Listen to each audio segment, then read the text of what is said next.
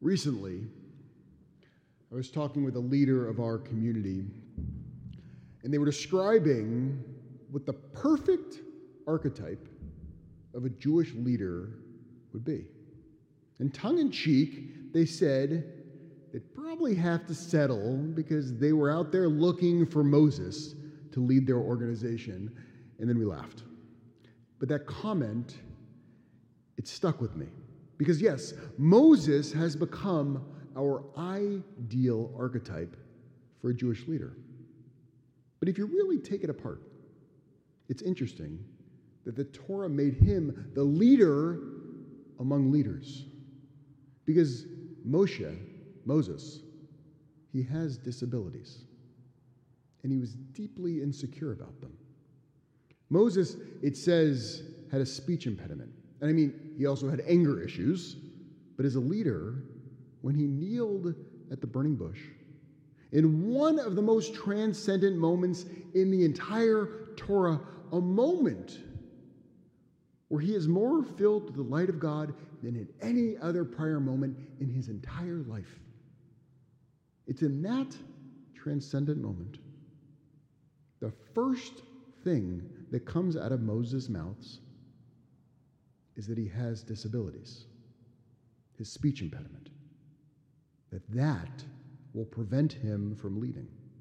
Of all moments for one's insecurity to arise, one would not think that it's when you're bathed in the light of the divine, but the depth of the influence of Moses' challenge is the very first thing that comes to his mind and out of his mouth. It's not what one would think, but that is exactly what happens to Moses. Moses thinks of his challenges. Moses thinks of his disability.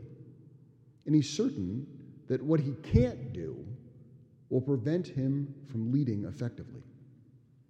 In Exodus chapter 4, verse 10, it says, But Moses said to the Lord, Please, O Lord, I've never been a man of words, either in times past or now that you have spoken to your servant. I am slow of speech and slow of tongue.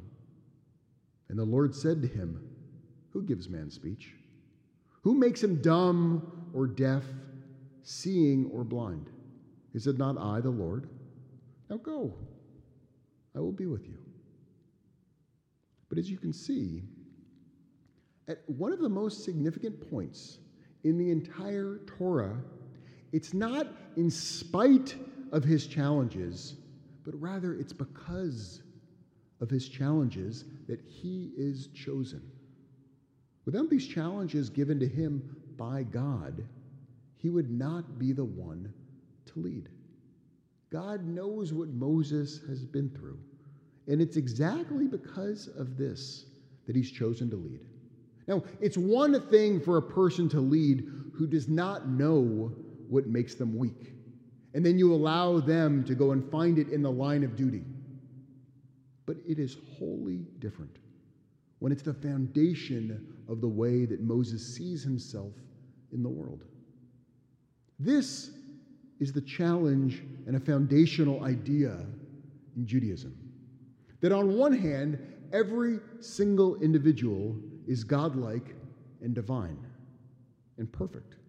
If you come along and you say, that person is ugly, that person is dumb, that person is less than. Since we are made in the image of God, according to Judaism, you are directly insulting the divine. And it's no ifs, no ands, and no buts. This, it's found all over Jewish tradition. According to the Rambam in the Mishnah Torah in chapter 10, verse 12, Maimonides writes that when one sees people with disfigured faces or limbs, it's then when they're supposed to recite the blessing Blessed are you, Adonai, Lord our God, sovereign of the universe who makes people different. The Rambam continues One who sees a person who is blind or lame or with a disability, one should say, Baruch atah Adonai, blessed are you, Lord our God, sovereign of the universe, who makes people different. According to Martin Buber, the foundational idea of humanity, of, of humility in Judaism, is not to ever lessen oneself as we normally think about in America, that I'm humble, I go, ugh, I'm nothing. Not in Judaism. Rather, in Judaism, you say, I'm godlike. And, and that and, that's the most important part. I am godlike, and so is she. Since we're all made in the divine image. Jacob does not become the foundation of the Jewish people until he has a permanent limp and is known as Israel. Isaac is blind. And according to the Talmud in Sota 10a, Rabbi Yochanan states that Samson, the strongest man in the entire Bible, was born with a limp in both legs.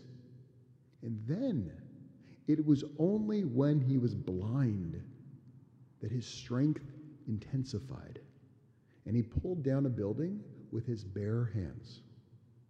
Our challenge becomes that we often view the world and ourselves as less than because of that one thing that we can't do that they can. But as we see through example after example in our tradition, if we embrace and enable the can over the can't, and we allow our other gifts to grow. If we think about Steph Curry, if Steph Curry had not been such a scrawny little kid when he entered the NBA, he would have never learned to shoot from distances that seemed ludicrous back then. If Albert Einstein had not had the learning and the speech challenges that he was born with, he never would have been able to see the world so radically different than anyone that had ever become before him in the history of the world. So, why is Moses the greatest leader to ever lead the Jewish people? Is it that he facilitated the freeing of the people from Egypt? I mean, maybe. But honestly, there are other Jewish leaders that lead the Jews to freedom. Moses' greatest achievement is going to Sinai and receiving the Torah, the foundation of ethics for our world the most revolutionary change in modern humanity, the foundation of, of how our society works to this day. But how did he do it? Now, if you look at how he led us from Egypt, he did not do it alone. He knew that he needed Aaron to help him since he was limited in his speech. And then he learned that to be a leader is to know one's limitations and not see that as a weakness, but rather as an opportunity to empower a community. At the base of Sinai, it was his non Jewish father in law, Yitro, who reminded him that he could not do all the work alone. He was limited as a human being, and what he needed to do was to delegate and to empower others around him to lead as well. And it's right then and it's only then, then the greatest leader in all of Judaism included others with him, that he was able to finally receive the Torah. Now, if Moses had been a person who thought he could do it all, if he had been a person who was not so acutely aware of his own challenges, he never could have been able to lean into his God given gifts and we would not be here today. What this means for us, and by us, I mean all of us. I grew up with learning disabilities. By us, I mean those who are acutely aware of our limitations and those who are acutely aware of others' limitations and maybe not their own. Is that it's our job it's all of our job to seize on the opportunity to alter our world by encouraging and making space and capitalizing on the gifts that each individual has. Because that is the Jewish view Now, when a forest burns down, our short sighted view of that blackened, destroyed landscape is destruction.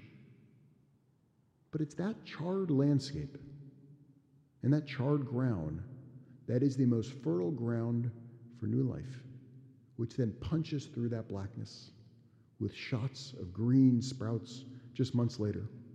And within generations, where those sprouts began, all we see is a forest and we seem to forget how it all began.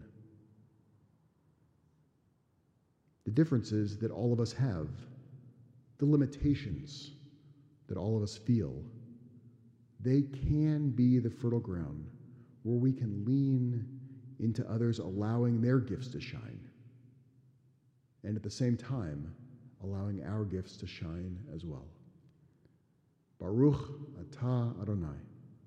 Blessed are you Lord our God, sovereign of the universe, who makes people different. Amen.